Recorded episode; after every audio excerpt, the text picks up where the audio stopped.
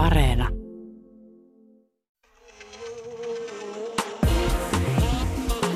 Ylepuhe ja Yle Areena. Naisasiatoimisto Kaartamo et Tapanainen. Ja taas laulaa naisasiatoimiston faksi. Rulokaappi paukkuu. Tänään puhumme siitä, miten Suomikin on kuulkaas yksi Afrikan tähtipeli, kun vähän tarkemmin tarkastelee. Vieraksemme saapuu ohjaaja ja käsikirjoittaja Suvi West, jonka kanssa puhumme Saamenmaan kolonalisaatiosta ja siitä, millaista se on tänä päivänä. Samalla kun ohjaamme lapsiamme ottamaan muut huomioon, kiittämään, pyytämään anteeksi, he joutuvat jatkuvasti todistamaan aikuisten möykkäämistä, rienaamista ja ulkopuolelle jättämistä. Eli seuraa pieni katsaus siihen, millaista on olla samaan höykään futismutsi, mokkapalamaisteri ja feministi. Suuri ja kaikkien aikojen kovin maalitykki feministi taas vastaa kysymykseen siitä, löytyykö myös sateenkaaren päästä miitsuu liikehdintää. Näillä mennään vai mennäänkö, Outi? Mennään vaan. Jos polvi nousee. Mm. Meillähän Suomessa on puhuttu paljon boomereista tässä viime aikoina. E- Eli aikaisemminhan meidän nuoruudessamme heidät tunnettiin kalkiksina. Tai käpyinä. Ja tällä hetkellä sillä tarkoitetaan suurten ikäluokkien edustajia, jotka on jääneet niin kuin asennemaailmaltaan vähän sinne aikaisemmille vuosikymmenille. Eli kysymyksessä ei ole siis niin kuin tämmöinen ikäraja, vaan asenneraja, eikö niin? Mm, kyllä. Ja tämä boomer-keskusteluhan seurasi siitä, että pääministeri sanalla itse rallatteli Benjamin Peltosta mukaillen Instastorissaan. Ja siitähän sitten seurasi kaikenlaista ennalta arvattavaa, esim. iltapäivälehtien sivuille tällaisia netti-boomer-testejä, mikä on aika boomeria. Ratkoitko näitä itse? Mä en valitettavasti huomannut näitä testejä, mutta mä teen tämmöisiä henkisiä boomeritestejä jatkuvasti itselleni koko ajan. Minkälaista tulosta tulee? Kyllä mä huomaan, että se on semmoista jatkuvaa taistelua sen oman sisäisen boomerin kanssa. Että sieltä tulee semmoisena selkäydin reaktiona esimerkiksi juuri tämmöiset pahastuneet ja oudoksuvat ja hämmentyneet kommentit nykymenoon liittyen. Mm. Esimerkiksi nuorisolaiset. Niin sulla on sitten ne nuoriso semmoinen lakmustesti, että Tässähän on 40 plussana vähän hivuttautunut sellaiselle rajamaalle, missä huomaa, että yksi, kaksi ärsyttää sekä nuoremmat että vanhemmat. joo, kyllä ne oman ikäisetkin ärsyttää. Totta. Mutta mehän tiedetään, että nuoriso on ollut aina pilalla. Mekin oltiin pilalla, me X-sukupolvi. Ja tavallaan niin kuin meidän kohdallahan se on myös ihan tosiasia. Parannettiin maailmaa juomalla kaljaa ja murehtimalla finneistämme. No toi on yksi näkemys ja se saattaa koskea sekä sinua että minua, mutta kyllä meidänkin aikana oli alakulttuuria, oli punkkareita, oli maailmantuskaa tuntevia ja otsonikerroksen ohenemisesta meteliä pitäviä nuorisolaisia. Meitä on kutsuttu siis pullamössö sukupolveksi, mutta toisaalta kaikkia sukupolvia myös meidän sukupolven jälkeen ja ehkä vähän aikaisemminkin 60-luvulla syntyneitä jo, hekin olivat jo vähän pullamössöön päin. Mutta tämä meistä seuraava sukupolvi eli Y, milleniaalit, eikö niin? Mm. Myös Kurling-lapsena tunnetut. Niin nämä Yt on myös meidän pullamössön mielestä epäilyttäviä – että he ei ole joutuneet kärsimään tällaista kuitenkaan sitten 70-80-lukulaista tuppisuista ja rankaisevaa ja häpäisevää kasvatusta ja näin. Ja nyt ne sitten vaan niin kuin vaatii itselleen kaikkea etuja. Mm. Mutta sitten on vielä tämä seuraava jengi, eli zetat. Nehän on ihan hirveän rasittavia. Ne vaatii oikeudenmukaista kohtelua. Ennen näkemätöntä. Mm. Herkkii kuin mimosat. On hyvin tietoisia rajoistaan ja näin. Joo, ja sitten sitä alkaa helposti kyllä vähän uhriutua, että kyllä mulla on ollut aika rankkaa ja mun on pitänyt ponnistella ja pinnistellä ja eikä todellakaan asettanut mitään rajoja tai vaatimuksia tai ehtoja olemassaololleen. Mm. Meni sen mukaan, mitä käskettiin. Eli ärtymyksemme on hyvin perusteltu. Ja useinhan se tulee, kun muiden nelikymppisten kanssa puhuu vaikkapa siitä, miten nuoremmat työntekijät on jotenkin löysempiä, kun me oltiin meidän urien alkuvuosina. Niin kyllä siinä varmasti heijastelee just sellaista, että itse tehtiin ihan niin kuin hampaat irvessä, mitä käskettiin työmaailmassa ja ylitöitä ilmatteeksi tietenkin. Ja ensimmäisenä viitattiin, että minä hoidan homman. Mm. Viiden työvuoden jälkeen oli kiitollinen siitä, että pomo muisti nimen ylipäätään. tai tyttö siellä, hei. Mutta joo, nöyrä oli oltava. Ja mä meinasin pyörtyä, kun mä luin Hesarista uutisen tällaisen rekrytointiyritys Atalent Recruitingin kyselystä, jonka mukaan moni nuori korkeakoulussa opiskeleva aikuinen odottaa ekasta työpaikastaan 3-4 tonnin kuukausiliksaa. Että itselle kyllä niin kuin tuossa vaiheessa olisi lämmitetty tai vähän semmoinen haaleampikin riisipiirakka riittänyt, jos olisi saanut siis oman alansa töitä. Ja suunnilleen sehän se kuukausipalkka sitten olikin. Niin. Kyllä mä luin tuon saman jutun itsekin ja mulle tuli vähän semmoinen, että hei nyt täytyy ehkä niinku saada jonkinnäköinen reality check. Mutta mistä nämä meidän reaktiot oikein kertoo? Joo, tulee tämmöisiä ajatuksia, niin että routa ja porsos ja Siperia. Kyllä. Ne kertoo varmaan niin kuin siitä samasta tunteesta, mitä meitä vanhempien naisten sukupolvi saattaa kokea suhteessa meihin, jotka ollaan heidän mielestään saatu asiat niin paljon helpommalla. Mm. Mikä on ihan siis todella tottakin vaikka jonkun lastenhoidon suhteen tai tietenkin myös työelämä tai ihan mikä tahansa suhteen. Mm. Niin sitten tulee tämmöinen etukäteisrangaistusmentaliteetti. Minkä takia? Koska onhan niin kuin yksi näkökulma tuohon myös se, että – tämähän on niin kuin ihan mahtavaa, että meillä on tämmöisiä nuoria sukupolvia, jotka niin kuin arvostaa itseään enemmän. Ne osaa vetää rajaa ja kenties suhtautua työelämään ikään kuin normaalisti ja terveesti, eikä vaan niin kuin painaa eteenpäin itseään uuvuksiin, niin kuin meidän X-sukupolvi. Tosi monet nelikymppiset hän on aivan uupuneita, kun ne on painanut nyt sen 20 vuotta eikä jaksa enää. Niin, mutta yhtä lailla on uupuneita myös nämä milleniaalit. Kyllä siitäkin paljon puhutaan. Ja, ja sitten tässä niin kuin kummeksunnassa tuleekin just se, että me ei nähdä sitä, miten rakenteet on ympärillä muuttunut. Että me marssittiin työelämään ja me tehtiin paljon töitä, joo, mutta meille – tyylin kahden kesän työn jälkeen meille tarvittiin vakipaikkaa. Sitten mm. siirryttiin seuraavaan vakipaikkaan ja seuraavaan vakipaikkaan oli sihteereitä, oli, oli kirjanpitojärjestelmiä. Nyt yhtäkkiä vaaditaan työelämässä ihan erilaista, niin kuin ollaan paljon puhuttukin, just tämmöistä mieletöntä itseohjautuvuutta, aikatauluttamista ja suoriutumista ja, ja, ja yrittäjähenkistä tekemistä, eikä mikään varmaa.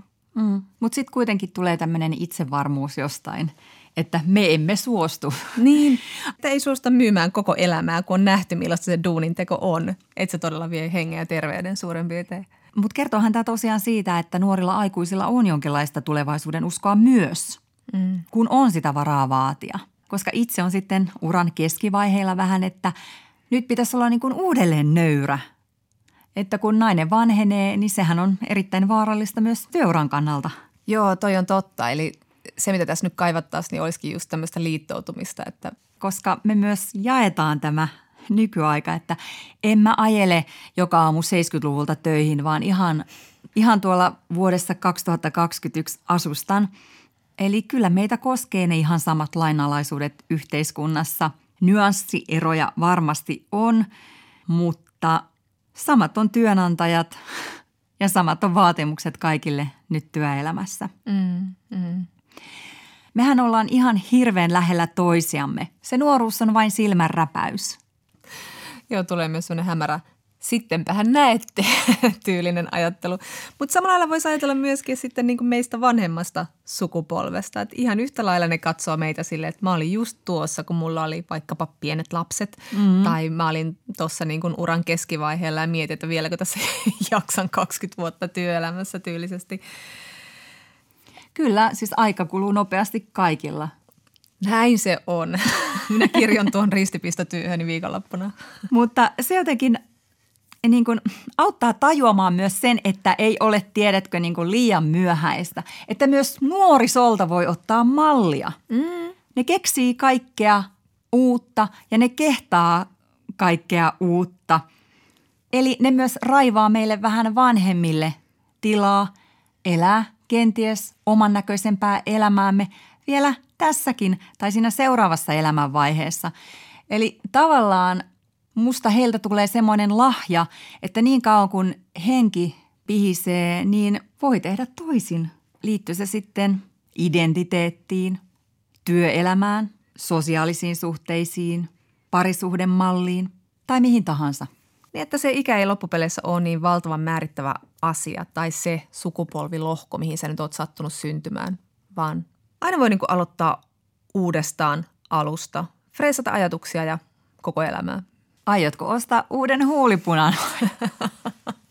Yle Puhe ja Yle Areena. Naisasiatoimisto Kaartamo et Tapanainen. Kas näin.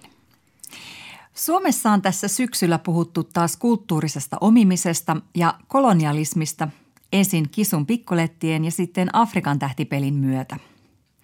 Suomessa ei välttämättä ole katsottu Afrikan tähtipeliä siitä näkökulmasta, kuinka siirtomaa herra kulkee keräämässä maanosan rikkauksia suikatakseen ne äkkiä ison kaupungin kautta Eurooppaan. No, edelleenkään kukaan ei ole kieltämässä Afrikan tähden pelaamista tai tuomitsemassa sen pelaajia rasisteiksi tai kolonialisteiksi, mutta kontekstin ymmärtäminen on ihan paikallaan. Etenkin kun kolonisaatio, asuttaminen, kansojen syrjäyttäminen ja heidän rikkauksiensa kerääminen on myös suomalaisten tekemää Saamenmaalla. Dokumenttiohjaaja Suvi West. Haluatko summata meille, miksi suomalaiset ovat myös valloittajia omassa maassaan? Niin sanotusti omassa maassaan. Mm. Joo, se on aika jännä juttu, että ei oikein vieläkään pystytä ymmärtämään sitä, että suomalaiset harjoittavat kolonisaatiota Saamenmaalla. Ja meillähän ei ole sitä, että tämmöistä siirtomaa herruutta ei ole, mutta meillä on Suomessa asuttajakolonialismia. Eli on ihan siirretty suomalaisia, toivottu suomalaisten muuttavan Saamenmaalle ja ottamaan se maa haltuun. Ja tämä on edelleen voimissa, koska ajatellaan, että se Saamen maa – ja jopa kulttuuri ja identiteetti on muiden kuin saamelaisten hallussa ja se pitää jotenkin valloittaa ja ottaa, ottaa itselle. Puhutaan kohta vähän siitä, mitä se on tänä päivänä, mutta historiaa. Mitä se tarkoitti, kun suomalaiset Saamenmaalle menivät? Mitä se tarkoitti saamelaisille? Esimerkiksi se on tarkoittanut sitä niin, että saamelaiset on joutunut jatkuvasti pienentämään ja siirtymään uusiin paikkoihin, kun niitä maita on otettu käyttöön. Ja on ollut esimerkiksi enontekijön puolella on, tai käsivarren puolella on aika, siellä se on ollut erittäin jotenkin julma, että siellähän puhutaan ihan niin tapoista ja kaikista, että on, ollaan otettu vaikkapa porotokkia haltuun ja, ja niin kuin verta vuodatettu. Että sitten taas Utsella, mistä mä itse olen kotoisin, niin sieltähän, siellä se ei ole ollut ihan samankaltaista. Mutta mä sanoisin, että enontekijöillä on tosi raskas historia ja, ja siellä muutenkin siellä niin kuin Länsi-Saamenmaassa, jos puhutaan nyt niin kuin Suomen kontekstista, niin, niin siellä se on ollut jotenkin todella kivuliasta ja sehän edelleen jatkuu nimenomaan siellä. Tämä, mm. tämä samanlainen meininki, että jatkuvasti saamelaiset menettää siellä omia ikimuistoisia laidun alueitaan muille kuin saamelaisille. Mm-hmm. Ja sitten on pakko suomalaistaminen, jopa tämmöiset niin rotututkimukset? Joo, ne on sitten ollut sitä assimilaatiota, eli sitä pakkosuomalaistamista ja, ja se on myös jatkunut pitkään ja sit se on saanut erilaisia muotoja. On ollut rotututkimusta, ja, jotka loppu 70-luvulla ja sitten on ollut tätä asuntola, asuntolassa, eli tätä niin otetaan lapset suomalaistumaan otetaan pois ne kotoa, että he eivät enää olisi saamelaisia. Ja tämähän on tapahtunut myös ympäri maailmaa kaikkien muidenkin alkuperäiskansojen kohdalla. Ja ja se on loppunut 70-luvulla myöskin nämä asuntola, asuntolaajat. Ei siitä hirveän pitkään ole. No ei kyllä, ikävä kyllä, että, että vielähän me niitä, jos Suomessa puhutaan paljon näistä sodan jälkeisistä sukupolvista ja sitä, kuinka tavallaan nykysukupolvissa on aistittavista edelleen vanhempien sukupolvien sotatraumat, niin miettikää mitä se on saamelaisille, kun meillä on ne sotatraumat ihan yhtä lailla, mutta meillä on lisäksi rotututkimuksen ja sitten niin asuntolatraumat ja kaiken tämän niin kolonialisaation traumat ja niitä traumoja tulee jatkuvasti uudestaan ja uudestaan. Silti me puhutaan kuitenkin äh, saamelaisten kohtaamista ihmisoikeusloukkauksista vähän niin kuin just osana tätä vaikkapa pakko suomalaistamisen aikakautta – että eihän nyt enää ja niin poispäin. Että se vähän mielletään ehkä historiaksi niin kuin suomalaisten keskusteluissa, mutta kertoisitko meille, että mitä se kolonialismi on muulla lailla vielä tänä päivänä Saamenmaalla? Sä sanoit jo, että se on tuommoista niin asuttajakolonialismia ja tästä on puhunut myös Lapin yliopiston professori Rauna Kuokkanen, että se on just sitä, että tavallaan tukahdutetaan se oma elämä. Mutta kerroko jotain konkreettisia esimerkkejä vielä, miten se tehdään? Joo. Esimerkiksi erilaisten lakien ja sopimuksien myötä, että pyyhkäistään saamelaisten viimeisetkin oikeudet maihin ja vesiin ja otetaan ne pois sieltä laista, mikä tarkoittaa sitä, että saamelaiset eivät pysty puolustamaan esimerkiksi perinteisiä alueitaan vaikkapa kaivoshankkeilta tai jäämeren rautatiehankkeilta, mikä on nyt vähäksi aikaa haudattu, mistä on tullut tietynlainen väliaikavoitto, mutta tämähän ei tarkoita sitä, että se olisi kokonaan haudattu tämäkään hanke. Ja, ja erilaiset tämmöiset myös massaturismi ja turismi on myös, voi olla tietynlaisia uhkia. Tietenkin turismi on ehkä vähän niin kuin, se ei ole ehkä niin mustavalkoinen kuin kaivos, mutta kuitenkin, että se kolonialismihan liittyy maankäyttöön hmm. ja, ja siihen niin, että on niin kuin paljon intressejä tiettyyn alueeseen ja sitten saamelaisten tarpeet, saamelaisten yhteys siihen maahan, sukujen yhteys siihen maahan katkaistaan sillä, että, että ei, niin kuin, ei ole enää mahdollista – käydä sitä tai olla yhteydessä siihen maahan. Ja mun mielestä yksi syy on tässä se, että ajatellaan, että saamelaisethan on kielivähemmistö pelkästään. Että osa Suomen heimoja ja monestihan kuulee tämmöistä, että no onhan meillä savolaiset ja onhan meillä semmoiset ja tämmöiset ryhmät, mutta kun me ei olla osa Suomen kansaa ja me ei olla kielivähemmistö. Ja siksi mun mielestä ehkä liian paljon painotetaan tätä saamen kieltä – julkisessa keskustelussa, koska se antaa myös semmoisen kuvan, että, että no mutta tehän saatte puhua kieltä, ei teillä mitään ongelmaa ole, mutta ehkä vielä tärkeämpää on se, että meillä olisi ne maat ja se yhteys siihen maahan, koska ilman yhteyttä maahan me ei olla alkuperäiskansa, vaan mm. meissä tehdään pakosti kielivähemmistö. Mm.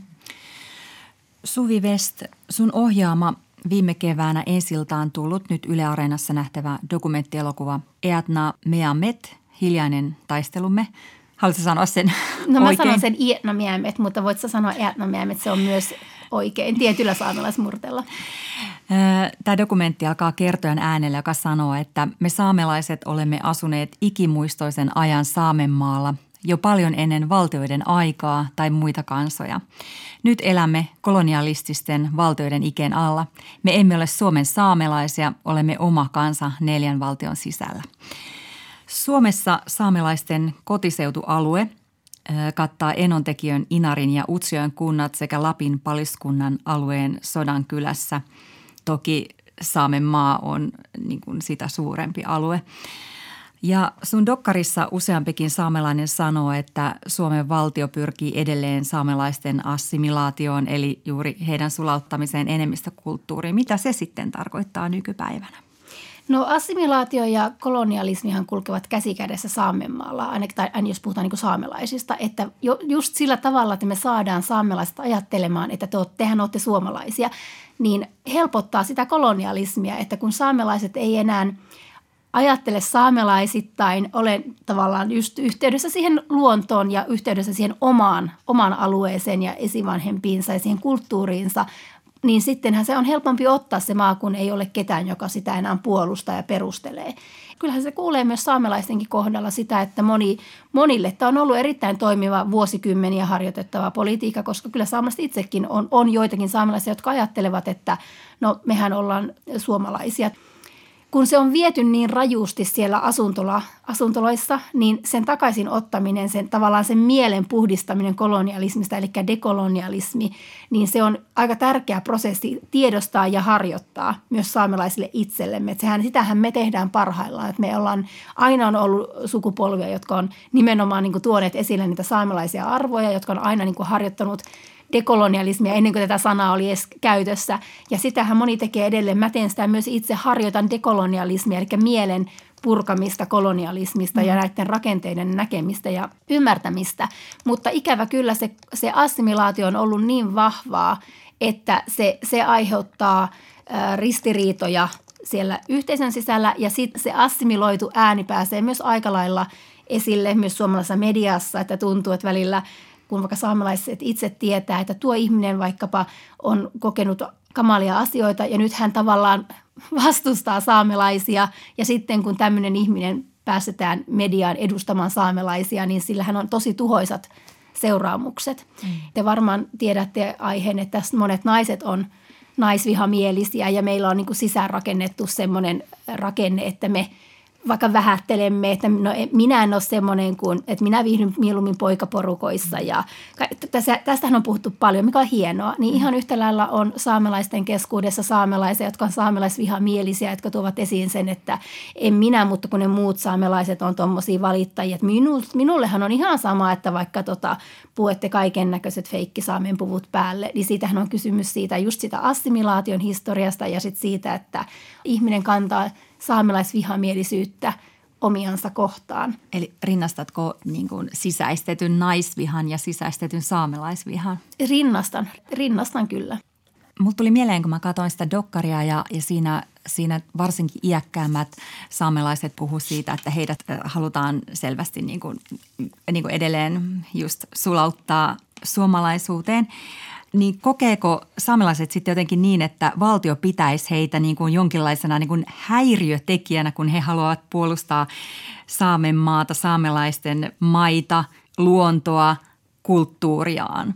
Että olisi niin kuin valtiolle tosi paljon helpompaa, jos annettaisiin nyt vaan olla. Totta kai se olisi valtiolle helpompaa, että että mieli olisi täysin assimiloitunut ja suomalaistunut ja että saamelaiset itsekin ajattelisivat, että no mehän ollaan suomalaisia kaikki tässä näin, että totta kai Suomen valtiolla on oikeus nyt tänne vaikkapa pystyttää joku kaivos tai tuoda tänne joku rata tai et, et se, että alkaa näkemään sen luonnon nimenomaan tällaisena niin kuin hyötymiskohteena, että hei, tässähän on metsää, mitä voisi hakata ja mitä voisi myydä ja tässähän on tämmöinen pyhä lähde, tästä hän saisi hyvän tota, vesipullottamoon, niin sehän on sitä assimilaatiota, mikä on niin kuin mennyt vähän liian pitkälle. Ja tämä ei koske nyt pelkästään saamelaisia. Mä puhun nyt aina niin kuin muista, koska musta tuntuu, että suomalaisten on tosi vaikea ymmärtää saamelaisuutta, että ollaan niin sokeita sille, niin siksi mä nyt menen nyt vähän tuonne Amerikan alkuperäiskansojen maille, että siellähän myös sanotaan se, että, ja myös muut alkuperäiskansat, että he ovat hyviä vaan silloin, ihan niin kuin saamelaiset, kun me pukeudumme meidän perinteisiin vaatteisiimme, me joikaamme tai rummutamme tai laittavat tämmöisiä spirituaalisia sitaatteja jotain niin kuin luontoyhteydestä, niin sitten se, on, niin sit se on hyvä ja se on hienoa ja tärkeää ja sitten niistä painetaan kaiken näköisiä tyynyliinoja. Mutta sitten kun he puolustavat oikeuksiaan ja vaikka puhdasta vettä, niin sitten he ovat todella vaikeita ja ärsyttäviä ja huonoja. Ja samahan koskee ihan saamelaisia, että meidät, meidät halutaan esiintymään ja kertomaan, että mä täällä nyt kertoisin vaikka, että meillähän on tämmöinen niin kuin oma erityinen suhde, niin kuin me toimimme näin luonnossa ja, ja tämmöistä niin kuin henki, henkisyyttä, mikä on aika lailla nosteessa ollut jo pitkän aikaa. Mm-hmm. Mutta sitten ei haluta kuulla sitä, että jos te ette hemmetti, anna meidän pitää tätä yhteyttä, niin kohta ei ole niitä sitaattejakaan, vaan niitä kaivetaan sitten tuolla, tuolta museosta. Suvi Vessa, puhuit tuosta tuosta mielen eh, dekolonisaatiosta, jota sä itsekin harjoitat. Ja mä mietin, alkuvuodesta ilmestyi Niilas Holmbergin kirja Halla Helle ja hän kirjoittaa siinä tällaisesta niin kuin kolonialistisesta mielenhäiriöstä, joka syntyy sitä paineesta, että kun toisaalta tulee se, se pusku siihen, että sinun pitää olla suomalainen ja elää suomalaisen yhteiskunnan ehdoilla, kuluttaa, tuottaa ja niin poispäin. Ja toisaalta on sitten niin kuin se halu kuulua siihen oman luonnon kanssa ja siihen kulttuuriin ja ammentaa niistä perinteistä ja siitä maasta. Ja sitten kun siinä on se ristiriita, niin sitten tavallaan voi mielisärkyä. Mitä sä ajattelet tästä? Joo, kyllä allekirjoitan sen täysin ja itsehän esimerkiksi en ole luontaiselinkeinossa mukana ja silti se, että en ole luontaiselinkeinossa ei tarkoita sitä niin, etteikö mulle ää, se – luontokin on niin vaikea sana, koska se on oikeastaan, se ei ole yhteys siihen niin yleisesti luontoon, että mullahan ei ole mitään yhteyttä esimerkiksi saanatunturiin tai juuri vaikka tämmöisen niin käsivarren luontoon tai yleisesti luontoon, mutta mun yhteys on siihen maahan ja veteen, missä mun esivanhemmat ovat ikimuistoisen ajan tallanneet ja kävelleet ja ovat hakeneet sieltä elantonsa ja ovat toimineet niin, että eivät ole jättäneet sinne merkin merkkiä, mikä tarkoittaa sitä, että se on säilytetty tuleville sukupolville. Mutta taas niin kuin länsimaalaisessa ja suomalaisessa ajattelussa se, että ei ole jätetty merkkiä ja pilattu ja raiskattu sitä maata on merkki siitä, että sitä ei omista kukaan. Että, ja tämä on se, mikä luo niitä ongelmia. Eli suurin osahan valtion maista on Saamenmaalla – ja nyt ajatellaan niitä, kun se on valtion maata, niin se on kaikkien suomalaisten omaisuutta. Mä koen, että mulla ei esimerkiksi ole lupaa mennä vaikkapa 100 kilometriä tiettyyn suuntaan poimimaan hilloja. Tai jos on vaikkapa pyhä tunturi jossakin, niin mä en mene sinne pyhään tunturiin, koska se ei ole mun alueen pyhä tunturi. Eli mulle se kunnioittaminen on sitä, että mä en mene paikkoihin – jotka ei selvästikään kuulu mulle ja mi- mihin, mihin mulla ei ole semmoista niin kuin yhteyttä. Maailmassahan ei ole paljon alueita, jotka ei olisi ihmisten valloittamia, mutta jotkut alkuperäiskansojen alueet maailmassa vielä on ja Saamenmaahan on tällainen, että meillä on tuolla vielä, tai teillä on tuolla vielä rakentamatonta maailmaa on vielä tuolla vähän jäljellä tuolla pohjoisessa, niin sehän on tietyllä tavalla myös semmoista niin globaalia maan koskemattomuuden suojelua. Osaako suomalaiset arvostaa tätä tekoa, mitä te teette tavallaan niin kuin meidän maaemon puolesta? No, no niin. No se, että Saamenmaalla on rakentamatonta aluetta on johtuu just siitä, että on vuosikymmenet ja vuosisadat puolustettu sitä rakentamattomuutta. Ja se, että on, se ei ole koskematon maa, koska Saamenmaalta ei löydy äm, alueita, mitkä ei olisi saamelaisten käytössä, vaan jokaisella nyppylällä, joella, suolla, kaikilla on nimi ja ne nimet kertoo, että minkä siidan, minkä suvun, minkä perheen nautinta-alueita ne on, että missä kukin käy. Se on semmoinen niin ekologinen systeemi, mikä kertoo, se on ekologinen kartta, mikä kertoo, että ketkä käy missäkin laiduntamassa, missäkin pyynnissä, missäkin kalastamassa. Ja se, että tätä niin kuin ekologista karttaa ei, ei samalla tavalla pystytä enää kuuntelemaan, koska on tavallaan nämä valtion rajat ja on niin, kuin niin paljon maankäyttöuhkia, kuten just turismia ja kaivokset ja kaiken näköiset muut hankkeet, niin ne alueethan pienenee, joka, joka vaikuttaa taas kokonaan siihen niin ekologisen systeemiin. Se, että nämä niin kuin ei ole merkkiä siitä, että ei ole rakennettu tai, tai näyttää siltä, että se on koskematonta, johtuu siitä, että se maassa pitäisi kulkea niin, että ei jätetä merkin merkkiä. Mm. Ja taas se, mitä tapahtuu nyt tälläkin hetkellä, että tänäkin kesänä – pohjoisessa, vaikkapa näissä luonnonpuistossa, niin turistit siirtelee kiviä. Ja itse asiassa he saattavat siirtää näitä muinaisia arkeologisia niin kuin merkkejä saattavat niin kuin siirrellä sillä tavalla, että tehdään tämmöisiä niin kuin valloittajien merkkejä, tehdään tämmöisiä kiviä ja laitetaan päälle, oletteko nähnyt joo, turista. Joo, joo. Sehän on todella niin kuin, mun mielestä äärimmäisen ällöttävää ja se on niin kuin merkki kolonialismista ja se on merkki siitä, että kuinka ajatellaan, täm, että kuinka tämmöinen niin kuin vallo, sehän on niin imperialistista myös, että ajatellaan, että minä valloitan tämän tunturin. Niin semmoinen niin vallo, luonnon valloittaminen ja luonnon jotenkin kahlitseminen ja kontrollointi, niin sehän on se, mikä niin kuin erottaa just länsimaalaisen ja alkuperäiskansan ajattelu tai filosofian, että me emme edes pyri valloittamaan ja hallitsemaan mitään, vaan me pyrimme kuuntelemaan ja kunnioittamaan sitä, minne mennään. Ja mun mielestä niin se eettinen matkailu, vaikka Lapin eettinen matkailu tarkoittaa sitä mun mielestä, että käytetään nyt sitten sitä saariselkää ja leviä ja niitä, jotka on jo tuhottu ja joo. Mm-hmm. Suvi West, saamelaisten asiat ovat nyt esillä paljon ja yksi syy siihen on nuoret saamelaisaktiivit, monet taiteilijat myös kuten sinä ja ehkäpä myös Me ja Black Lives Mattersin aika, joka on avannut siis kaikenlaisia kanavia syrjinnästä puhumiselle ja erityisesti varmasti viestin kuulemiselle, että ehkä enemmänkin on ollut kuulossa vikaa kuin, kuin tota noin niin viesti lähettäjässä. Mutta kovasti se niin kuin tuntuu se saamelaisten asemasta puhuminen herättävän vastustusta, jopa vihaa. Johtuuko se vaikkapa siitä, että suomalaiset ei oikein niin tunne sitä asiaa, jolloin se näyttäytyy, se, tota, ne ongelmat näyttäytyy pienempinä kuin mitä ne on? Vai onko se defenssi, syyllisyyden tunto? No mä uskon, että se on ehkä sekä että, mutta se, että ylipäätänsä koululaitoksessa ei opeteta yhtään mitään saamelaisista, ei niin kuin mitään, ehkä puoli sivua ja opetetaan enemmän esimerkiksi Amerikan alkuperäiskansojen kärsimyshistoriasta ja samaan aikaan ollaan täysin tietämättömiä siitä, mitä tapahtuu Suomessa, niin se, että jos sä kasvat ja, ja tämä on niin kuin, että sukupolvi sukupolven jälkeen kasvaa tietämättömyyteen, että ei niin kuin edes tajuta, mistä on kysymys, niin totta kai se näyttäytyy turhana valittamisena. Toinen asia on se, että – mediahan itse luo sitä kuvaa.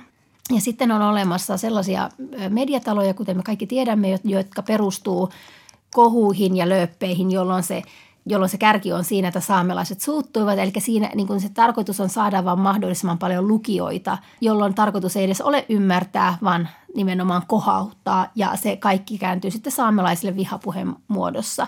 Ja se, että media ei edes tajua sitä – toki median abstrakti asia, ja, mutta tavallaan, että, että niin mediatalot, toimittajat, päätoimittajat ei edes tajua sitä, että mitä he ovat tehneet tässä, tässä niin kuin sopassa. Mm. Mutta tämä, tämähän on, koskee myös muita alkuperäiskansoja, että täällä Suomessa ollaan kauhean ymmärtäväisiä Amerikan alkuperäiskansoja kohtaan, mm. mutta sitten taas niin kuin Yhdysvalloissa ja Kanadassa on todella paljon rasismia mm. ä, alkuperäiskansoja kohtaan tai, tai muissa maissa. Jokaisella maalla, jolla on alkuperäiskansa, niin siellä maassa suhtaudutaan tosi rasistisesti sitä alkuperäiskansaa kohtaan, joka asuu samassa maassa. Minkälaista se saamelaisten kohtama syrjintä on tämän päivän Suomessa? No saamelaisten kohtaama syrjintähän on erilaista kuin vaikka mustien ja ruskeiden tai romaanien kohtaama syrjintä, mikä on paljon jotenkin julmempaa, että meillä on valkoinen iho, me voidaan kävellä rauhassa jossakin ja kukaan ei tule huutelemaan meille meidän ulkonäköön liittyvistä asioista, joka on jo suuri etuoikeus. Se meidän kohtaama syrjintä, no se tapahtuu valtion tasolla, se tapahtuu siellä rakenteissa, se tapahtuu niin koululaitoksissa, se tapahtuu vähän niin kuin kaikissa niin kuin näissä yhteiskunnallisissa rakenteissa. Se tapahtuu vihapuheen muodossa, se tapahtuu jonkin verran myös fyysisenä uhkana pohjoisessa, ei niinkään Helsingissä, mutta varsinkin joku enontekijö, en, en niin kuin, mä sanon esimerkiksi levittäjälle, että mä en halua mennä elokuvan kanssa enontekijöille, että mä pelkään, tai jos mä menen sinne, niin mä haluan turvamiehet matkaa, että mä en niin kuin uskalla sinne mennä. Miksi juuri No siellä on just niin kovat nämä kiistat näistä maa-alueista ja, ja tämmöistä niin kuin – siellä on semmoisia tahoja, jotka asuu Saamenmaalla, jotka on asunut siellä vuosisatoja, jotka vastustaa niin kuin saamelaisia, hyvin niin kuin saamelaisvastaisia ihmisiä, joka se taas tulee pelosta, että pelätään, että saamelaiset saa jotain erityisoikeuksia, jolloin sitten niin kuin on erilaisia tapoja ollut vastustaa saamelaisia eri vuosikymmeninä. Mutta se, se on varmaan vähän riippuu, että se, sehän, tulee, sehän yleensähän se on vaan semmoista niin kuin vaan pilkkaa, ivaa, vähättelyä, hiljentämistä – ja esimerkiksi mä en itse osallistu juurikaan julkiseen keskusteluun tai sosiaalisessa mediassa en yleensä jaksa kirjoittaa mitään, koska mulla ei ole voimavaroja juuri tällä hetkellä käydä sitä dialogia ja ottaa sitä mahdollista paskaa niskaani. Että, että siksi mä oon hiljaa ja hiljentynyt siitä pelosta, mitä mä katson, mitä tapahtuu muille keskustelijoille. No, Suvi West, Viime viikolla me saatiin uutinen, Sanna Marinin hallitus on asettanut nyt vihdoinkin tämän totuus- ja sovintokomission ja Miten mieltä sinä nyt jälleen kerran saamelaisten äänitorvena tässä nyt meidän ohjelmassa, mutta joka tapauksessa mitä mieltä sinä itse olet tästä komissiosta ja sen tarpeellisuudesta ja se, että jos näitä, näitä vanhoja traumaja ja kokemuksia taas pakotetaan ihmiset käymään läpi ja kertomaan, niin minkälaisia seurauksia siitä pitäisi olla, että siitä on jotain hyötyä? Mm. Mun näkemys siitä, miten se komissio alkoi. Se tuntui vähän siltä, että se on valtion tämmöinen kasvojenpesukampanja. Että nyt kun, nyt kun saamelaiset saa vähän kertoa näistä asuntolakokemuksista, niin kaikki ongelmat on pyyhkästy, pyyhkästy pois. Vaikka nimenomaan tuotiin ilmi, että sen sijaan, että itketetään meitä siellä niistä asuntolakokemuksista – niin meidän pitäisi pystyä puhumaan just tästä kolonialismista ja sitä uhasta, missä me, niin kuin mitä tapahtuu tällä hetkellä. Samalla mä tiedän myös sen, että se on tärkeää, että ihmiset pääsee kertomaan näistä, näistä kokemuksistaan ja ne taltioida ne kokemukset. Ja ehkä sillä saattaa olla jotain semmoista hyvää puolta, että sitten ehkä jopa joku suostuisi uskomaan, että tämmöistä ylipäätään on tapahtunut, tämmöistä assimilaatiota. Mm. Mun vanhempien sukupolvi, joka on ollut siellä asuntolassa, niin on se sukupolvi, jonka tarinat pitää tulla kerättyä. Mutta onko se valtion kontrolloima totuus- ja sovintokomissio oikea – foorumi, niin sitä mä en tiedä. Ja varsinkin sen, kun valtiohan halusi aluksi, että tätä ei kutsuta totuus- ja sovintokomissioksi, vaan pelkästään sovintokomissioksi. Hmm. En, mä, en mä sitä ehkä vielä sillä tavalla niin kuin juhlikkaan ennen kuin mä näen, että voin juhlia sitä sanotaan vaikka kymmenen vuoden päästä. Sitten mä voin sanoa tulla kertomaan, että mä olin niin väärässä. Niin. Voi että mä olin, ja voi että kun olisin väärässä. Hmm. Puhuit jo siitä, Suvi West, kuinka saamelaisen täytyy olla jatkuvasti puolustamassa oikeuksiaan. Ja aika lailla paukut menee siihen. Ja mä mietin, että sinäkin olet tehnyt monenlaisia asioita ja, ja olet nyt dokumentaristi. Mihin sä panisit paukkuja, jos ne ei tarvitsisi tehdä tätä taistelua? Mm, Tämä on aika, aika tota universaalia monien vähemmistöjen kohdalla, että mehän ei valita sitä, että me ollaan aktivisteja, vaan me, me vaan joudutaan pakosta siihen positioon. Ja jos mä oikeasti saisin päättää Ja, ja varmaan ehkä teinkin jossakin vaiheessa niin, niin varmaan niin tekisin komediaa, tekisin viihde, tekisin rakkaustarinoita, tekisin semmoista, mikä ei niin kuin ole kauhean raskasta koko ajan. En mä halua olla aktivisti, en mä haluaisi olla puhumassa täällä kolonialismista. Mä haluaisin olla kirjoittamassa mun niin kuin seksijuttuja tuolla työhuoneella, mutta lähtökohdat ei ole meillä kaikilla samat. Yle Puhe ja Yle Areena. Naisasiatoimisto Kaartamo et Tapanainen. Kas näin. Seuraavaksi naisasiatoimistossa puhutaan siitä, kuinka aikuiset pilaa kaiken. Tuossa alussahan puhuttiin siitä, että miten aikuiset voisivat tosiaan ottaa mallia nuorilta, jos he haluavat paremman elämän. Mutta ehkä joskus jotkut aikuiset voisivat ottaa mallia myös lapsilta, koska he usein käyttäytyvät paremmin kuin aikuiset, vaikka toisenlaistakin kuulee. Joo, varsinkin kun me aikuiset ollaan niin kuitenkin kovin huolissamme ja syystä, lasten kiusaamisesta tai vaikkapa nuorten väkivallasta ja me viljellään tosi mielellämme tämmöisiä sanontoja kuten, että kun ne lapset on niin julmia. Mutta ketkä oikeastaan ovatkaan julmia ja kuka sitä mallia antaa? Tämä on siis tullut viime aikoina mulla mieleen sen kautta, että elämääni on suurella volyymilla tullut joukkueurheilu, eli jalkapallo. Mun lapsilla on tämmöinen hillitön futisvaihe meneillään ja vanhempi pelaa futista ja me katsotaan kotona futista ja kerätään futiskortteja ja puhutaan futispelaajista ja me tiedän niistä nykyään hälyttävän paljon. No mutta siis mokkapalaa, liikunnan riemua, onnistumisen iloa, joukkuehenkeä, koko perheen harrastus. Joo, futisperhe. No ei, mutta paljon on siis oikeasti tullut iloa sen futisharrastuksen parista. Mm mitä mä en ehkä ihan odottanut. Mutta ongelmia on sitten ilmennyt siellä kentän ulkopuolella. Mm. Ja nyt mä en puhu sitä meidän klassisesta käsityksestä, kuinka vanhemmat siellä raivoaa lasten peleissä, vaan mä puhun ihan aikuisten peleistä ja aikuisista kannattajista. Koska siis tämän ahkeran penkkiurheilun lisäksi niin meidän perhe, varsinkin mun puoliso vie meidän vanhempaa lasta katsomaan näitä futismatseja oikeassa elämässä ystävänsä ja tämän lapsen kanssa ja – he ovat olleet katsomassa sitten sekä maajoukkueen että liikatason matseja ja se on niin kuin mahtavaa. Paljon jengiä, huutoa, kannustetaan oma joukkue tai seura voittoon. Mutta nyt pari matsin jälkeen mun puoliso ja hänen ystävänsä totesi, että en ehkä enää viitsi viedä lapsia sinne katsomoon tai ainakaan minnekään lähellekään sitä katsomon fanipäätyä, sillä se meininki on siellä niin kuin aika ankeeta. Ei ole siis tämmöistä iloa oman joukkueen puolesta? No jos menee hyvin, mutta jos ei mene hyvin, niin tunnelma on aika aggressiivinen. Siis, eli se huutelu on siellä sellaista niin dumaavaa ja buuataan ja painetaan alas sitä omaa joukkuetta. Tästä samasta kirjoitti Iltasanomissa urheilutoimittaja Joonas Kuisma ja toissa viikolla HJK hävisi Töölössä jonkun tällaisen konferenssiliikan pelin mm-hmm. ja Kuisma kirjoittaa, kuinka hoikon kapteeni Daniel O'Shaughnessy näytti siltä, että häviö ketuttia paljon, mm. mutta hän sitten käveli kuitenkin siellä vesisateessa matsin jälkeen, niin kuin tapana on, kiittämään sitä fanipäätyä ja, ja taputtamaan heille ja niin kuin, että kiitos tsempistä ja näin. Mm, mm. No mitä hän sai vastaansa? Buuauksia, jotka voimistuivat kuin ukkosrintama, kirjoittaa Kuisma. Ja sitten Kuisman lähellä ollut keski-ikäinen mies oli noussut seisomaan, nostanut kädet torveksi huulille ja huutanut sitten tälle aika lähellä olleelle klubin kapteenille, että hävetkää vitun lampaat. Voi hyvänen aika.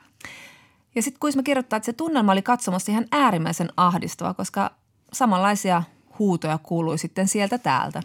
Onko tämä vähän semmoinen, että kuka tarvitsee vihollisia, kun ystävät ovat tällaisia. No juuri näin. Ja siis mietin nyt sitä, että puhutaan, että se kotiyleisö vaikka on se semmoinen 12 pelaaja, joka tsemppaa. Niin miten kun se 12 pelaaja on tällainen, joka vittuilee, jos ei hommat suju. Ja siis mä ymmärrän, että varsinkin suomalaisessa futiksessa on totuttu ajattelemaan, niin kuin brittikirjailija Nick Hornby kirjoitti – Hornankattila kirjassaan, että futisfanin luonnollinen olotila on katkera pettymys. Mutta onhan tämä nyt ihan erityisen hämmentävää, kun Suomessa eletään nyt tämmöistä futishuumaa. Silleen, oi Suomi on. Sitä on ruokkinut tietenkin helmareiden eli naisten maajoukkojen menestys, mutta myös se, että miehet pääsivät ensimmäistä kertaa EM-kisoihin nyt kesällä. Ja, ja siis ylipäätään niin kuin suomalaisfaninhan käytöstä EM-kisakatsomoissa kehuttiin tosi paljon kesällä, niin eikö tämä nyt pitäisi näkyä myös niin kuin silloin, kun homma ei suju, tai myös siellä, niin kuin siellä ihan siellä seurajoukkueiden tasolla? Mä luulen, että tämä on vaan jotenkin ihmisyydessä, vai onko se suomalaisuudessa? Mulle tulee mieleen semmoinen näytös, johon mä osallistuin Kanarian saarella, tämmöinen niin ritariturnajaiset, jotka oli järjestetty turisteille. Mä olin ehkä 11 tai 12-vuotias ja sinne kyyditettiin sitten meitä suomalaisia turisteja. Siellä oli musta ritari ja punainen ritari tai jotain tällaista ja sitten meidän kuului sitä, sovitaan nyt vaikka mustaa ritaria siinä kannustaa ja sitten varmaan niille tuli siinä niin kuin leikisti näissä leikkiturnajaisissa tasapeli, ettei yleisö, turistiyleisö käynyt toistensa kimppuun. Mutta mä muistan, miten outoa musta oli lapsena se, kun he tulivat niin kuin kiittämään yleisöä kannustuksesta, niin yleisö buuasi. Että meni jotenkin niin kuin ihan sekaisin se, että tämä oli meille järjestetty esitys ja nyt me kiitetään, että, että se ikään kuin se leikkikisa meni jo. Niin onko tässä joku tämmöinen niin sama logiikka? Mä en tiedä ja siis kyllähän me nyt tiedetään, miten legendaarisen aggressiivisia on vaikkapa brittifutisfanit, mutta ei se kaikki ole samanlaista. Mun yksi kaveri sanoi just, että hän itse kannattaa tällaista saksalaista futisjoukkuetta kuin Union Berlin. Se on niin kuin ihan tunnettu tämmöisestä niin kuin kannustavasta katsomokulttuurista, että sieltä peleistä ei koskaan kukaan lähde ennen kuin loppuvihelys on puhallettu ja omille ei koskaan puuata. Kyllä mä luulen, että tässä on jotenkin niin kuin yhdistelmä sellaista suomalaista mentaliteettia yhdistettynä aika sellaiseen niin kuin patriarkaaliseen ja autoritääriseen kulttuuriin, että häviäjiä ei hyväksytä. Mutta miten sitten hoidetaan tämä ristiriita, että lapseni tärkeintä ei ole se voittaminen, vaan se, että yrittää parhaansa. Se pelaaminen on kivaa, hauskaa, kaikki saa pelata, kun siellä katsomossa tapahtuu sit vähän toisenlaista. Niin, ja kun niin nopeasti alkaa noissa urheilujutuissa tämmöinen kilpailullistaminen, niin olisi tosi kiva, että se pysyisi semmoisessa niin jossain suhteellisuuden tajussa se, miten lapset kilpailee. Että ne matsit olisi aika iloisia ja niin poispäin. Että sitten aikuisten pitää pitää huolta, että se suhteellisuuden taju säilyy myös niin kuin urheilufani kannattajana aikuisuudessakin. Joo. Ja siis mä oon miettinyt lapselleni nyt liikuntaharrastusta ja jalkapallo on ehdottomasti niin kuin yksi, mikä häntä varmasti kiehtoo, mutta samalla niin kuin mietityttää, että mitä siellä on vastassa. Onko siellä vastassa hirveätä kilpailullisuutta ja näin? Niinpä. Ja sitten ainakin olisi niinku kiva viedä just katsomaan noita matseja ja siellä olisi semmoinen niinku kiva yhteisöllinen fiilis ja tunnelma. Mutta että nyt sitten niinku tosiasia on, että ne lapset on siellä katsomoissa ja katselee silmät suurina niitä aikuisia, mm. jotka dumaa kaljapäissään sitä omaa, omaa joukkoetta. Niin, mm. Ja sitten kuitenkin niin kuin alussa sanoit, niin parhaimmillaan sit lapset näyttää mallia aikuisille, kuinka pitäisi olla siellä katsomossa. Tämä Joonas Kuismakin kirjoittaa tässä Iltasanomissa, että onneksi tuossa kyseisessä pelissä, jossa buuattiin ja haukuttiin häviäjiksi hojikoon joukkuetta, niin siellä oli sitten ollut pienten lasten joukko, joka oli alkanut kuuluvasti huutaa klubin tunnettua nappulakengät kannustusta pelin loppuvaiheessa, vaikka siis tappio oli jo varma. Siis mua alkaa melkein itkettää, tai siis mua itketti tämä juttu, kun mä luin tämän. Ja sitä miettii paljon, että miksi toi urheilun ja toksisen maskuliinisuuden liitto on niin tiukka, vaikka muu maailma muuttuukin rytinällä, että mm. et ei me kauhean kauas olla tultu niin kuin sieltä vaikkapa nyt 90-luvulta, mistä vaikkapa kirjailija Juhani Brander meille puhui vieraana ollessaan. Eli kuinka hänen nuoruudessaan just 90-luvulla TPS jääkiekkojoukko oli siis tyylin Turun kuningas ja heidän niin kuin sikailuaan siedettiin ihan, koska he ansaitsivat sen. Kaupungin kultapojat. TPS ja Ilkka Kanerva. ja kyllähän tämän toksisuuden jatkumosta kertoo tosi paljon se, että esimerkiksi homoseksuaalit, jääkiekkoilijat ja jalkapalloilijat tai ylipäätänsä, melkein kaikki urheilijat, pitää seksuaalisuutensa visusti omana tietonaan uransa aikana.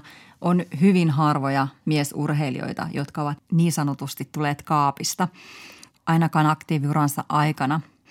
Australialainen huippufutari Jos Cavallohan on on yksi harvoista huippufutareista, jotka on kertoneet homoudestaan julkisuuteen nyt näin niin kuin aktiiviuransa aikana. Mm. Ja Kavallo sanoi tässä julkitulossaan, oliko se nyt viime viikolla, että hän, niin kuin moni muukin homoseksuaali huippuurheilija, on vaan niin kuin katsonut, että seksuaalisuus pitää piilottaa tai jos sitä ei pysty tekemään, täytyy jättää urheilu. Ja kammottavastihan tästä tulee myös mieleen meidän pelastusalan miitsuu. Nyt julkisuuteen eräskin palomies kertoi, että hän katsoi, että hän on niin kuin siinä toksisen maskuliinisessa kulttuurissa homomiehenä vaan niin kuin jätettävä se ala taakseen ja, ja vaihdettava ammattia. Mm. Että on kyllä sakeeta homofobiaa. On ja kertoo kyllä vähän niin kuin, että nämä on tämmöisiä niin kuin maskuliinisuuden viimeisiä linnakkeita, joissa sitten pidetään kiinni tämmöisistä vanhoista asenteista ja ennakkoluulosta viimeiseen asti, niin. vaikka meillä on siis julki homoja, poliitikkoja ja yritysjohtajia ja ties mitä. Mm. Eikä sitäkin mieli muistella viime kesän olympialaisten aikaankäytöä keskustelua transurheilijoista. Mm. Mutta et, et, niin mikä ihme siinä on, että miten urheiluun liittyy niin paljon tällaista niin kuin, siis heteronormatiivisuuden ihailua ja sitten taas muiden ulossulkemista ja kiusaamista. Niin ja mä oon miettinyt tota paljon myös nyt, kun mä oon katsonut tällaista urheilumaailmaan sijoittuvaa komediasarjaa Ted Lassoa Apple TVstä ja ja se koko sarja on sellainen antiteesi toksiselle maskuliinisuudelle yleisestikin ja sen takia se on varmaan ollutkin niin hauskaa katsottavaa. Ja tämä päähenkilö Ted Lasso on siis amerikkalaisen jalkapallon valmentaja, joka palkataan valmentamaan tällaista englantilaista aika surkeasti pärjäävää jalkapallojoukkuetta. Ja hänet palkkaa siis tämän seuran omistuksensa avioron myötä saanut nainen, Rebekka, joka siis haluaa tällä tavoin kostaa ex-miehelleen tuhoamalla tämän rakastaman futisjoukkueen, koska hän on varma, että tämä amerikkalainen futisvalmentaja epäonnistuu tehtävässään. Sanoisin juonikasta. Eikö olekin? Mutta siis tämä Ted Lasso on siis tämmöinen amerikkalainen, eli lähestulkoon niin kuin pakonomainen optimisti, mm. mutta hän on semmoinen niin kuin tunteista puhuva mies, joka viljelee tämmöisiä viisauksia joukkueelleen tyyliin, että menestyksessä ei ole kyse voitoista tai häviöistä. Minulle se on sitä, että autan näitä nuoria miehiä olemaan parhaat versionsa niin kentällä kuin sen ulkopuolellakin. Ja siis mä tiedän, että tämä kuulostaa aika juustoiselta, mutta se on just ihanaa, koska se skene on joukkueurheilu ja näitä tunteellisia juustouksia puhuu just tämmöinen niin kuin heteromies-valmentaja. Ja hän niin kuin uskoo just tämmöiseen ei-autoritääriseen johtamiseen. Hän haluaa kuulla joukkueen jäsenien mielipiteitä ja puhua ja purkaa niitä fiiliksiä, ei huuda vaan kannustaa. Ja häviön hetkellä kiittää pelaajia, ei buua eikä dumaa. Ja hän voittaa puolelle jopa nämä brittifutiksi kannattajat, jotka ovat juuri näitä legendaarisen raivokkaita ja negatiivisia, jos oma joukko ei pärjää. Eli ex-vaimon kosto ei sitten onnistu vai? ei onnistu, mutta tässä jokainen ihminen niin kuin alkaa kasvaa ja tämän sarjan häpeilemätön usko semmoiseen ihmisen hyvyyteen on mm. ehkä sen ihana puoli. Mm. Mutta mä luulen, että Suomessakin ei pelkästään Ted Lassossa, on muuttumassa myös tämä valmennuskulttuuri. Onhan siitä puhuttu paljon niin kuin kahden monen lajin kohdalla. Mm. Esimerkiksi tyttöjen taitoluistelun. Just vähän aikaa sitten urheilutoimittaja Vesa Rantanen kirjoitti Iltasanomien kolumnissa, että kotimaisen jääkiekon huipulla on nähty huolestuttavan paljon työpaikkakiusaamiseen viittaavaa johtamista. Joo, purkutöitähän riittää just paitsi toi valmennus, puoli, mutta sitten puhutaan paljon myös siitä, että miksi ihmeessä niin kuin nuorten ja lasten kokema kiusaaminen, syrjintä ja muu epäasiallinen kohtelu on niin yleistä liikunta- ja urheiluharrastuksissa. Tästähän kertoo monet tutkimukset 2010-luvulla ja tähän onneksi sitten sosiaali- ja terveysministeriön julkaisema toimenpidesuunnitelma sitten pyrkii puuttumaankin. Mutta että hommia riittää ihan sieltä alhaalta ruohonjuuritasolta ihan sinne huippuurheilun saakka. Niin, miltä se sun mielestä nyt vaikuttaa, kun sun lapset fudista pelaa? No kyllä siellä ainakin se on joko muuttunut tai se on ollut jo pitkään tällaista, koska siis kyllä se niin omien ja kavereiden kokemuksien pohjalta näyttäytyy aika semmoisena kivana ja kannustavana, että siellä ei ole mitään semmoista käskytystä, että vedä, vedä, vedä, vaan valmentajat ohjaa ja neuvoo, mutta ei karjuja suunapäänä siellä niin kentän laidalla. Että siellä niin tuntuu, että se on aika iloista tekemistä se pelaaminen – ja siis vanhemmatkin osaa käyttäytyä. Eli siis... Myös itse osaatko? Osaan käyttäytyä ja siis niin kuin sanoin, niin meillä on ollut tämä ajatus siitä vanhemmasta, joka karjuu siellä kentän laidalla. Kyllä varmaan sellaisiakin on, mutta pääasiassa mä oon kyllä nähnyt vain vanhempia, jotka taputtaa myös vastustajan joukkueen hienolle suorituksille. Siellä ollaan niin kuin hyvällä fiiliksellä mukana. Mun yksi kaverissa kertoi tässä taannoin, että hänen tyttärensä joukkueessa vanhemmat pidetään tosi hyvässä järjestyksessä, että kun tämä mun kaveri oli erehtynyt antamaan tytölleen vähän ohjeita sieltä niin kuin kentän laidalta, kun oli ollut treenit meneillään, niin valmentaja oli tullut sitten treenin jälkeen läksyttämään, että hei kuule, kukaan muu ei tällä ohjeesta lapsia kuin valmentaja. Ja tämä valmentaja oli ollut siis teini-ikäinen tyttö. Well said. Ja hyvä, että valmentaja hyvän puolella, koska valmentaja tai opettaja tai coachi tai mikä vaan, niin sehän on lapselle tietenkin se ylin auktoriteetti siinä oman rakkaan harrastuksen parissa. Ja siitä on niin kuin paljon kiinni, että aikooko hän jatkaa sen lajin parissa. Itse harrastin nuorempana ratsastusta ja varmaan niin kuin mun X-sukupolven siis ratsastaja kokemus on se, että opettajat nöyryytti ja sitten siitä maksettiin sata markkaa tunti. Mutta mun käsittääkseni sitten tämmöinen niin ratsastuskoulu ja ehkä jollain tavalla niin kuin leimaava tämmöinen niin kuin autoritäärinenkin kulttuuri on muuttunut tosi paljon sen takia, koska nämä tallitytöt, niin kuin minäkin, kasvettiin aikuiseksi ja monista tuli aikuisratsastajia ja he eivät sitten enää todellakaan maksaneet 100 euroa siitä, että heille vittuillaan. Joo, ja kyllä sitä, tällaista puhetta kuulee ihan tämmöinen aikuinen ihminenkin. Mä olin muutama vuosi sitten ratsastuskurssilla, jonka mä sitten lopetin puolivälissä, kun mä totesin, että mä oon aikuinen ihminen ja mä en halua kuunnella, kun mulle vittuilee kymmenen vuotta vanhempi ratsastusvalmentaja aikuisille, jotka haluaa oppia ratsastamaan paremmin. Okei, eli se kulttuuri ei ole muuttunut, moikka. eli se elää kyllä tämä tämmöinen meidän autoritäärinen ohjeistaminen, se elää kyllä joka paikassa, työpaikoilla ja muualla, mutta onneksi sitä jossain paikoissa murretaan ja ennen kaikkea ihanaa, että sitä murretaan niin kuin vaikkapa just tällaisen niin joukkueurheilun parissa, jossa voi just tapahtua hirveästi tätä tällaista niin arvottamista ja kuka pääsee pelaamaan ja nyt voitetaan mm. ja vedetään ja mm. tuhotaan ja hyökätään. Mm.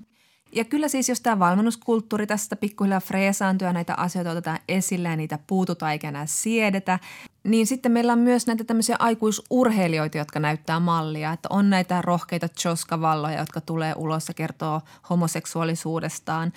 Tai sitten meillä on vaikkapa juuri näitä futareita, jotka kantaa huolta myös ihmisoikeuksista, kuten Riku Riski ja Tim Sparviosta ollaan puhuttukin ja jotka ovat puhuneet siis Katarin MM-kisojen ihmisoikeusrikkomuksista. Ja, ja viime viikonloppuna, kun olin kirjamessuilla, niin siellä oli Tim Spar puhumassa nuorille niin sanotun lukukunnon ylläpidosta ja siellä oli pieniä poikia eturivissä sitten kuuntelemassa. Mm. Ja totta kai naisurheilijat, myös naisfutarit ottaa tosi paljon kantaa tasa-arvon puolesta.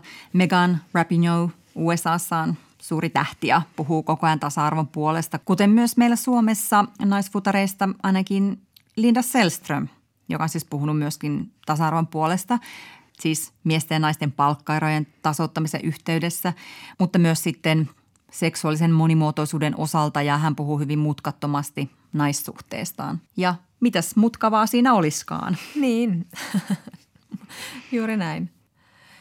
Ja toivotaan, että jos tämä jatkuu, tämä tämmöinen vähittäinen poisoppiminen urheilun aggressiivisuudesta ja, ja siitä niin negatiivisesta kilpailullisuudesta – niin ehkä se sitten pikkuhiljaa valuu sinne esimerkin omaisesti myös sinne lehtereille, jossa voitaisiin niin olla oikeasti kannattamassa ilon kautta. Että kyllä toi vaikka mua niinku itketi tämä esimerkki näistä lapsista, jotka laulaa nappulakengät, vaikka aikuiset puuaa samalle joukkueelle, niin kyllä se myös niinku kertoo, että heidät on kasvatettu tai he ovat oppineet, että tappion hetkelläkin hurrataan sille omalle joukkueelle – ja siis miksi ei, koska silloinhan sitä kannustusta ja tukea just tarvitaan. Niin siellä urheilukentillä kuin ihan kaikessa elämässäkin. Ihanasti sanottu, mutta miten se menee se nappulakengät laulu? Nappulakengät, pyöreä pallo, ihan kiva dumari, vastustajat hikoilee, valmentajat huutelee. Valmentajat huutelee. Ei tuu mitään, täytyy huutaa lujempaa. HJK. Ai, mut tulee itku silmään. Niin. Yle Puhe ja Yle Areena. Naisasiatoimisto Kaartamo et Tapanainen. No niin, nyt ollaan edetty yleisön kannustamana aina ison feministin maalitolpalle saakka. Kysymyksiä kaikki voipalle voi lähettää osoitteeseen naisasiatoimisto at yle.fi. Tällä kertaa Kettu kysyy. Mitsuusta on puhuttu nyt neljä vuotta, mutta seksuaalivähemmistöön kohtaamasta seksuaalisesta häirinnästä puhutaan hyvin vähän – Somevaikuttaja Eino Nurmisto herätteli Ylellä keskustelua homopiirien häirinnästä, mutta monen mielestä niin sanottu suorasukaisuus vain kuuluu homokulttuuriin. Väistävätkö siis sateenkaripiirit Miitsuun kokonaan? No niin, tämä keskustelu varmasti laajenee sitä mukaan, kun seksuaali- ja sukupuolivähemmistöjen oikeudet laajemminkin toteutuu koska syrjintähän vaan lisääntyy, jos sitä omaa likapyykkiä pestään julkisesti, koska helposti leimataan koko väki yksittäisten tekojen perusteella, mistä voiskin ottaa nyt tässä kohtaa aika tuoreen esimerkin Hesarin pääkirjoitussivun kolumnista viime viikolta, jossa toimittaja esitti, että BBCn jutun mukaan lesbot kokisivat transnaisten painostavan heitä seksiin syyllistämällä heitä, siis näitä sisnaisia, transfobiasta. Ja näin kirjoitti ilman, että oli mitään todellista näyttöä tällaisen niin sanotun painostuksen yleisyydestä tai tavallisuudesta verrattuna vaikka sissuhteissa tapahtuvaan seksin vonkaamiseen, joka käsittääkseni on aika yleistä. Ja sitten tässä kirjoituksessa ei ollenkaan otettu huomioon sitä, että miten transfobia ja kaikenlaiset ennakkoluulot on ihan oikea ja todellinen olemassa oleva ilmiö, joka varmasti näkyy deittailumaailmassa. Hmm. Mutta alkuperäisessä kysymyksessä käännymme Pirkanmaan Setan hallinnoiman Sinuiksi ry-palvelun toiminnanjohtajan Mikko Alakapeen puoleen. Hän sanoi, että Mitsu-kampanja on äärimmäisen tärkeä seksuaali- ja sukupuolivähemmistöihin kuuluvien keskuudessa. Niin kutsuttu sateenkaariyhteisö on aiheen käsittelyssä kuitenkin eri tasoilla – Monet vastuulliset tapahtumajärjestäjät edellyttävät esimerkiksi bileissä turvallisemman tilan käytäntöjä ja häirintäyhdyshenkilöitä on koulutettu tietoisesti puuttumaan erityisesti seksuaaliseen häirintään. Mikko Alakape ottaa esimerkiksi sateenkaarevan BDSM-yhteisön. Siellä osataan turvasanat, tarkistetaan suostumuksellisuus rutiinisti ja väärinkäytöksiin puututaan.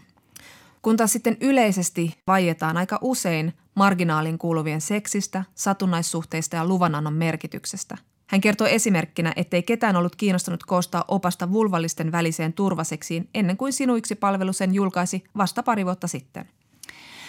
Pirkanmaan Seta on julkaissut myös sateenkaareville netistä löytyvän turvallisen nettideitteen oppaan. Ja kun on omat rajat ja toisten kunnioitus kohdillaan, osaa esimerkiksi kysyä siellä homojen nettideittisovelluksessa, että hei, olisiko susta kiva saada intiimikuva musta? Alakapee viittaa homojen deittisovelluksessa usein läheteltäviin dickpikkeihin. Kas näin, ja tämmöisiä asioita tällä kertaa maailman monimutkaisuudesta. Ensi viikolla me puhutaan muun muassa sukupuolineutraalista muodista. Auttaisiko se meidät näkemään toisemme ihmisinä eikä sukupuolina? Näkemiin! Näkemiin! Yle Puhe ja Yle Areena. Naisasiatoimisto Kaartamo et Tapanainen.